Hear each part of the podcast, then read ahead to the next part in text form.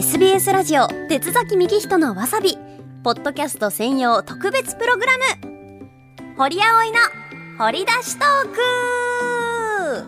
SBS ラジオがポッドキャストにいよいよ参入ということでですねわさびからは鉄崎さんの生き物トーククローズアップ生き物そしてかなさんの好きなものを好きなように語る「ヘイかな」そして私はなんとこのポッドキャストでしか聞けないコーナー堀葵の掘り出しトークをお届けしていきます。さあどんなコーナーかと言いますとですね本編のわさびでは深く掘り下げなかった話題などをゆるーく、まあ、自ら掘り出してお届けしていくという堀葵だけのコーナーとなっております。さあということで記念すべき第1回目の話題こんな話。韓国ロケの思い出。はいということでですね韓国ロケに、えー、7月12日から14日間14日間じゃない 7月12日から14日までの3日間2泊3日でねあの行ってきたんですよ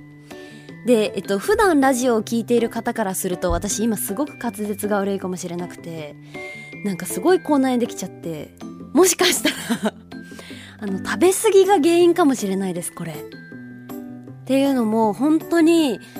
あの韓国から、まあ、今に至るまでお土産も含めてちょっと最近食べ過ぎてます私。いやあの2泊3日でまロケに行きましてちょっとスケジュール的なところをお伝えしますとえっと夜の便まあ、夕方の便に乗って夜韓国に着いてそこからなんやかんや準備などいろいろした上で、まあ、夜12時くらいからのロケスタートだったわけなんですよね。でそこから、まあ、夜食を食べえー、まあ、数時間ロケして次の日、まあ、朝から朝ごはん食べて昼ごはん食べて軽食食べて夜ごはん食べてその後打ち上げでちょっとご飯食べてで次の日も朝から朝ごはん食べてもうなんかあのお土産物を探しに行くのに試食もいろいろさせていただいてで帰宅っていう形になってなったんですけどもう本当に美味しいものめちゃくちゃあります韓国。え何が美味しかったかな？これはもう放送で十分にご覧いただきたいんですけど、まあ、特に注目していただきたい韓国で食べたものといえばユッケ。美味しかった。日本ではもう今なかなか食べられなくなってますよね。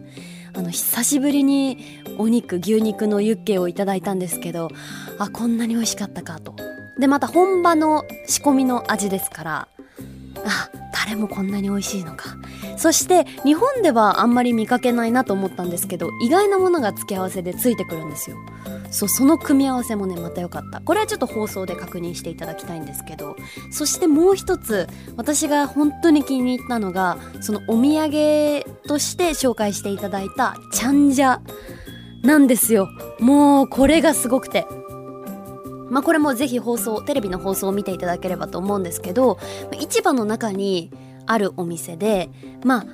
市場ですからもう新鮮な海鮮を使ったチャンジャを作っているところなんですね。でそこにはもう本当に普通のチャンジャだけではなくってタコチャンジャイカチャンジャ明太子それからキムチいろいろ大根キムチ、えー、なんかあのエゴマのキムチとかなんかなんかいっぱいありました本当。思い出せないのかいっていう。でもエゴマの味噌漬けとかもあってとにかくご飯に合うものがいっぱい揃ってたんですよ。でそのチャンジャ自体も私は結局タコチャンジャを購入したんですけれどももうその具が新鮮まず。プラスあの本当にねなんか日本じゃ考えられないぐらいの量のニンニクが入ってるんですね。当にこうなんかスタミナ満点そしてもう食欲がそそられる味。あれダメですねほんと 500g 以上購入したんですけど。えもうだって何日経った？ロケから帰ってきて。1週間ぐらいですかね。経ちましたけど。もう半分ないですからね。びっくりびっくり。本当に自分でもびっくりなんですけど。なんか